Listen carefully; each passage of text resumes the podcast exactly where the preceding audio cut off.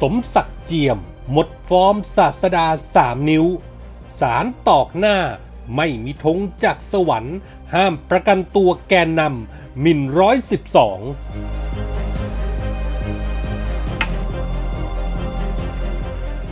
เต้นเปิดใจ ส่งใจเคียงข้างม็อบสามนิ้ว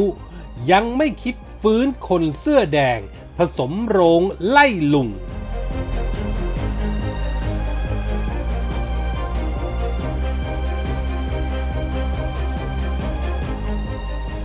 สวัสดีครับ ขอต้อนรับทุกท่านเข้าสู่ NGR Podcast ครับ ผมเกษตรชนะเสรีชัย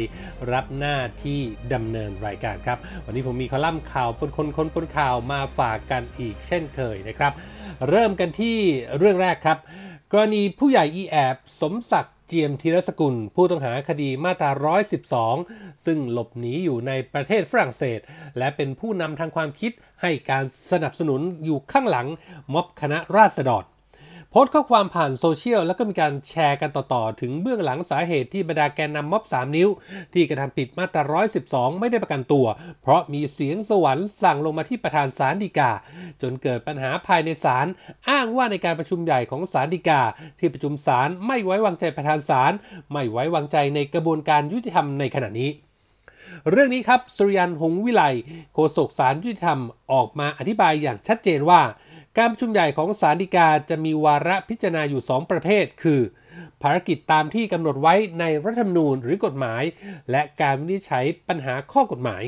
ซึ่งในการประชุมใหญ่ที่มีการกล่าวหาว่าเป็นการประชุมเมื่อสัปดาห์ที่แล้วนั้น เป็นครั้งล่าสุดที่มีการกำหนดวาระการประชุมไว้เพียง 2 วาระก็คือ การพิจารณาคัดเลือกกรรมการสรรหาผู้ดำรงตำแหน่ง กสทช ตามพรบองค์กรจัดสรรขึ้นความถี่และการ ประกอบกิจการวิทยุกระจายเสียง วิทยุโทรทัศน์ และกิจการโทรคมนาคม พุทธศักราช 2553 และที่แก้ไขเพิ่มเติมฉบับที่ 4 พุทธศักราช 2564 ซึ่งถือเป็นภารกิจตามที่กฎหมายกำหนด ให้ที่ประชุมใหญ่สาธิกาดำเนินการ อีกวาระเป็นการพิจารณาข้อกฎหมายในคดีที่จะต้องอาศัยการลงมติของที่ประชุมใหญ่ศาลฎีกา โดยมีผู้พิพากษาที่ปฏิบัติงานในศาลฎีกาเข้าประชุมจำนวน 245 คน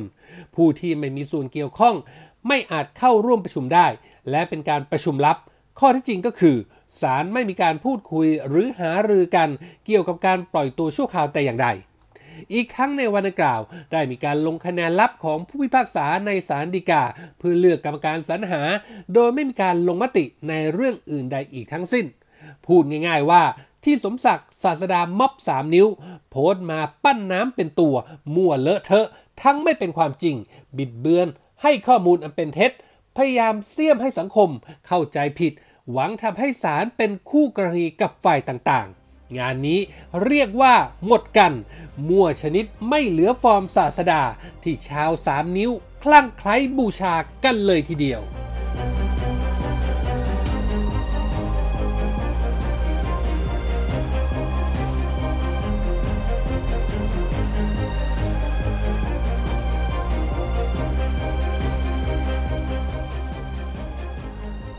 ถือว่าได้รับอิสรภาพเต็มตัวแล้วนะครับสำหรับเต้นนัทวุฒิใสเกลือ แกนนำแนวร่วมประชาธิปไตยต่อต้านเผด็จแห่งผด็จการแห่งชาติหรือนปช ผู้ซึ่งเป็นขวัญใจของคนเสื้อแดง เมื่อถูกศาลพิพากษาจำคุก 2 ปี 8 เดือน ถูกตัดสิทธิทางการเมือง 10 ปี ในคดีบุกบ้านป๋าเปรม เมื่อปี 2550 ถูกคุมขังที่เรือนจำพิเศษกรุงเทพตั้งแต่วันที่ 30 มิถุนายน 2563 วันนี้ได้รับพระราชทานอภัยโทษ 2 ครั้งในเดือนกรกฎาคม และธันวาคม 63 จึงเข้าระเบียบหลักเกณฑ์การพักโทษ และได้รับการปล่อยตัวเมื่อวันที่ 18 ธันวาคม 2563 แบบต้องติดกำไร EM โดยยังอยู่ในความดูแลของสำนักงานคุมประพฤติ ต้องรายงานตัวตามกำหนด จนถึงวันที่ 29 มีนาคม ครบวันต้องโทษ ที่จะต้องถอดกำไร EM แน่นอนว่าสังคมกำลังจับตาใคร่รู้ว่าเมื่อได้รับอิสรภาพแล้ว เขาอยากจะจะยังคงออกมาเคลื่อนไหวทางการเมืองหรือไม่อย่างไร ในยามที่มีการชุมนุมของกลุ่ม 3 นิ้ว และมีบรรดาคนเสื้อแดง เป็นแนวร่วมกันอย่างแยกไม่ออก โดยเฉพาะตู่จตุพรพรมพันธ์คู่หูของเต้น ประกาศจะออกมาเคลื่อนไหวขับไล่รัฐบาลลุงตู่พลเอกประยุทธ์จันโอชา แบบไม่แตะสถาบันในวันที่ 4 เมษายนนี้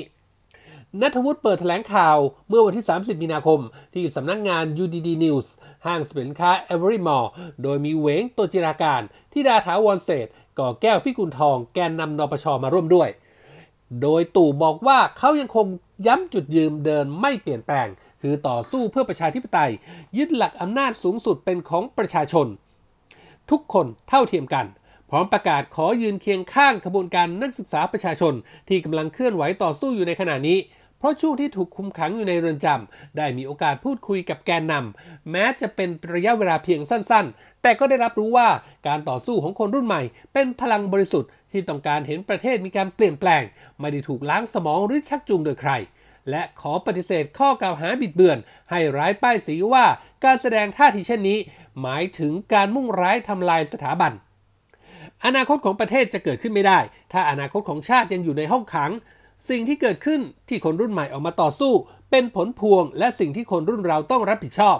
ถ้าประเทศดีเด็กเหล่านี้ต้องอยู่ในห้องเรียนไม่ใช่ห้องขัง ดังนั้นต้องเอาเขาออกจากห้องขัง ชัดเจนว่าเต้นหันหน้าไปทิศทางเดียวกับม็อบ 3 นิ้ว แต่ยังคงเหลือทางถอยแบบไว้เชิงว่า ถ้าจะให้ไปขึ้นเวทีในขณะนี้นั้นไม่ใช่ เว้นแต่ว่าในอนาคต ถ้าสถานการณ์มันเกิดความจำเป็น มันไม่มีวิธีการอื่นจริง ๆ ก็ขอให้เป็นเรื่องของอนาคต ส่วนจะกลับมาเป็นคู่หูตู่เต้นนำมวลชนคนเสื้อแดงออกมาเคลื่อนไหวขับไล่รัฐบาลลุงตู่ในวันที่ 4 เมษายนนี้หรือไม่นั้น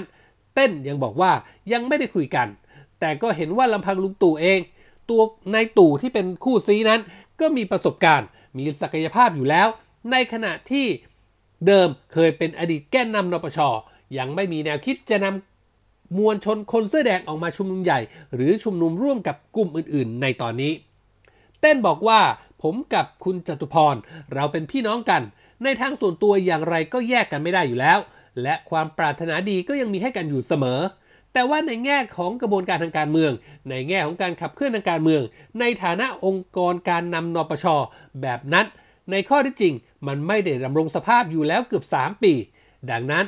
ข้อความเคลื่อนไหวใด ๆ ต่าง ๆ ที่คุณจตุพรและคณะดำเนินการนั้น ก็เป็นไปอย่างที่ผมได้อธิบายความไปตั้งแต่ต้นว่ายังไม่ได้ทราบเรื่อง และคงจะเป็นคนที่ขอติดตามข่าวสารติดตามความเคลื่อนไหว และไม่มีเจตนาไปกระทบกระทั่งใด ๆ กับคณะที่เคลื่อนไหวกันอยู่ เพราะว่าอย่างที่เรียนว่าทุกคนมีประสบการณ์ และมีศักยภาพก็แล้วแต่ว่าจะหารือกันอย่างไร เอาเป็นว่าสรุปว่าเต้นยังมีเลือดนักสู้ของคนเสื้อแดงอยู่แบบข้นคลัก แต่ถ้าจะให้ออกมายืนแนวหน้าในตอนนี้ยังไม่ใช่เวลาคำถามจึงมีอยู่ว่า หรือต้องรอสัญญาณจากคนแดนไกล ที่ระยะหลังนี้ออกมาเคลื่อนไหวถี่ขึ้น โดยเฉพาะในเรื่องของการแก้ไขรัฐธรรมนูญ ก็คงต้องจับตากันว่า บทบาททางการเมืองนอกสภาของเต้น จะเดินต่อไปอย่างไร จะเขย่ารัฐบาลลุงตู่ให้สะเทือนได้แค่ไหน โปรดติดตาม